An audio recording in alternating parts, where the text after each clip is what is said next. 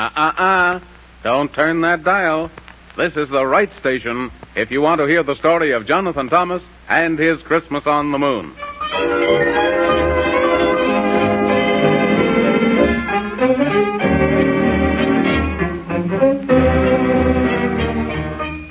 Now, of course, you remember about Jonathan Thomas, of how he went to the moon and made a promise. But in case you don't know what it's quite all about, so you won't have even the tiniest doubt, Jonathan Thomas and the man in the moon are searching for old Santa, and they must find him soon, for the wicked Squibobliums who broke all the laws kidnapped poor old Santa Claus. And there can't be a Christmas at all this year without him, and you know the time draws near. Well, now, of course, you remember the wicked old witch who lives in the land of Rumplestitch? Why, you'd think she was double. She's caused so much trouble to put to the test their very good friend, the good fairy queen, who's helped them no end. And the three little dwarfs who taught them to say the magical word of on squeen on squeak giggly vay, which helped them a lot, as far as they've got. Remember the queen gave them a charm to take?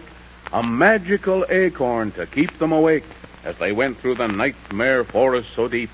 And she said, Remember, you can't go to sleep. And then they passed a dragon whose fiery breath nearly sent all of them right to their death. And then, when they reached the forest so dark, a little white squirrel, kind of just for a lark, named Whiskery Bill, why, he drove them quite mad, for he teased them and teased them, and that's always bad, till Jonathan Thomas fell off the horse. And he fell even further than that, of course, for without the magical acorn to keep, why, naturally, he fell very sound asleep. And nothing except a bright red rose could wake him up. And my goodness knows there wasn't a red rose anywhere to be had. And so Whiskery Bill, he felt pretty bad, till the rose bush told that on the long rainbow he'd find some red rubies, and with them she could grow a red, red rose. And so he hurried and hurried, and was very much worried until he met a walrus, who said he'd go along and show him the way so he wouldn't go wrong. Well, they got the rubies with a great deal of trouble. As a matter of fact, their troubles were double. And the rose bush, so kind, said that she didn't mind if she worked after hours to grow beautiful flowers, and she grew them a rose and kept her promise. And now we can wake up little Jonathan Thomas. That is, I hope, because on the way back, the ice on the river they were crossing went crack. And you'll have to admit it's a horrible sin, but Whiskery Bill and the walrus fell in.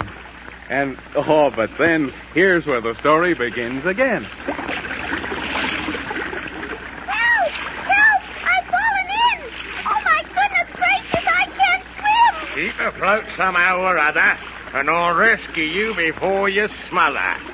Strike me pink, this water is wet, but never you mind, I'll save you yet. Here now, you ain't dead, but you will be if you don't climb up on my head. Well, pull me up until I get set. Oh, my gracious, I'm soaking wet. Now then, up you go and have a care on top of me head. It's drier up there. Oh, I'm glad you're here, because you're as good as a boat, and Jiminy Crickets, I can't even float. Well, of course now, swimming is what all walruses are for. Come on now, we'll strike out for the shore.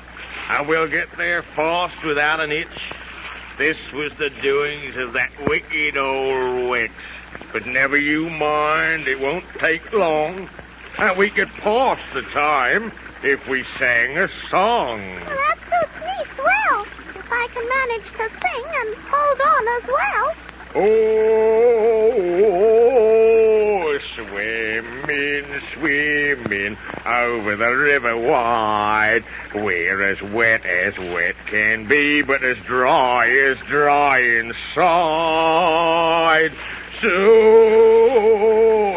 swimming, swimming, this is the way it goes.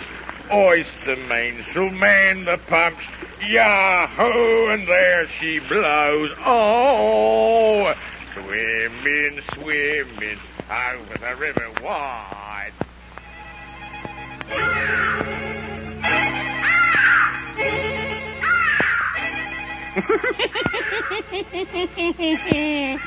oh, magic mirror on the wall, speak and say what doth befall Whiskery Bill and his walrus friend. I see them both at the river's bend, O mighty witch of Rumplestitch. That's very good, for I knew you would.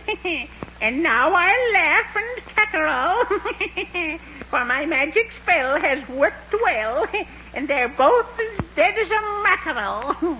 Not so, O witch, for there's been a hitch in the spell that you worked so well. Mm. It will make you frown, but they did not drown. Mm-hmm. And something else you may know as well.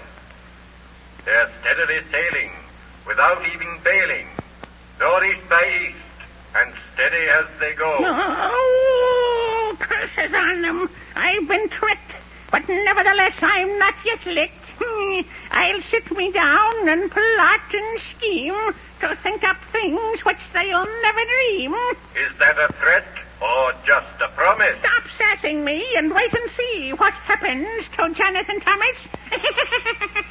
what happened to Jonathan Thomas?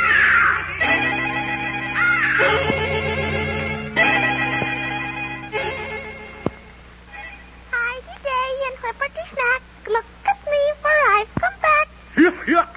For gracious sakes to goodness, look who's arrived. Yep, and how awfully hard I've strived. but now we're in clover, 'cause that's all over. And now I can keep my promise.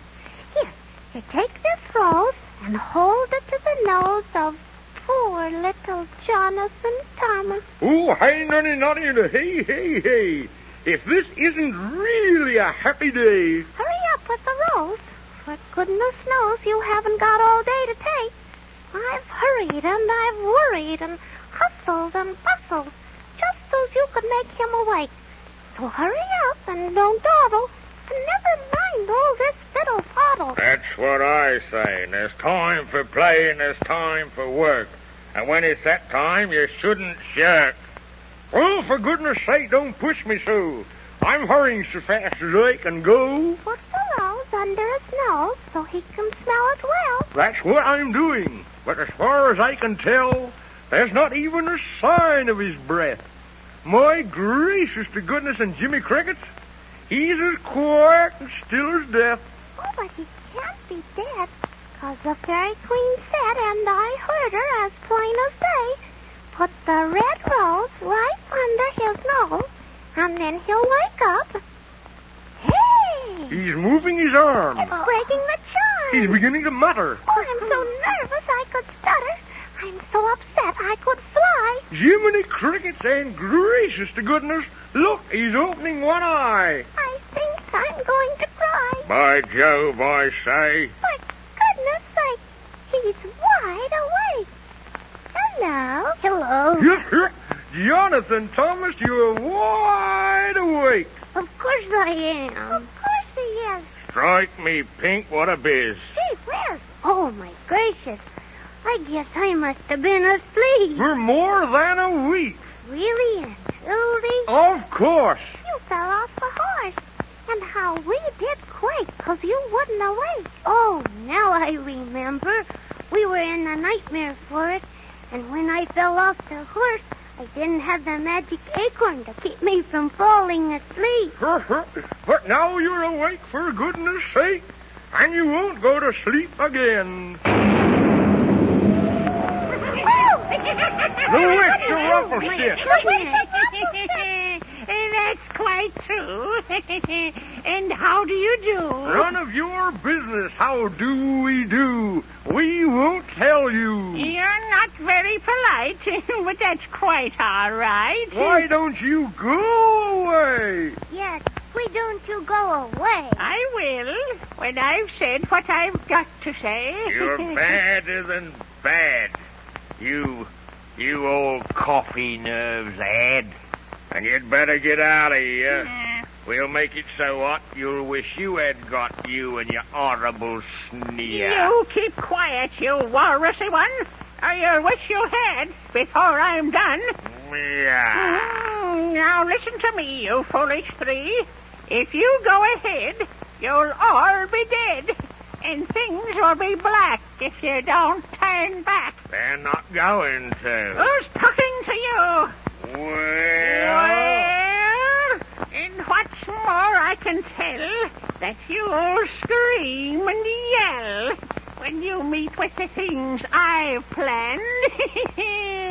but if it's wisdom you lack and you don't turn back, you'll never reach the Squiboblium land. You shut up, you old pickle face, and go on back to your own own place. For it's truer than true. You're nothing but a nothing. You just get the stuffing knocked right out of you. Eh, I'm not afraid of your threat, and I'll get you yet. You'll see how I keep my promise. I'll get you, and you, and yes, even you. and you too, little Jonathan Thomas. yes, and you too, little Jonathan Thomas.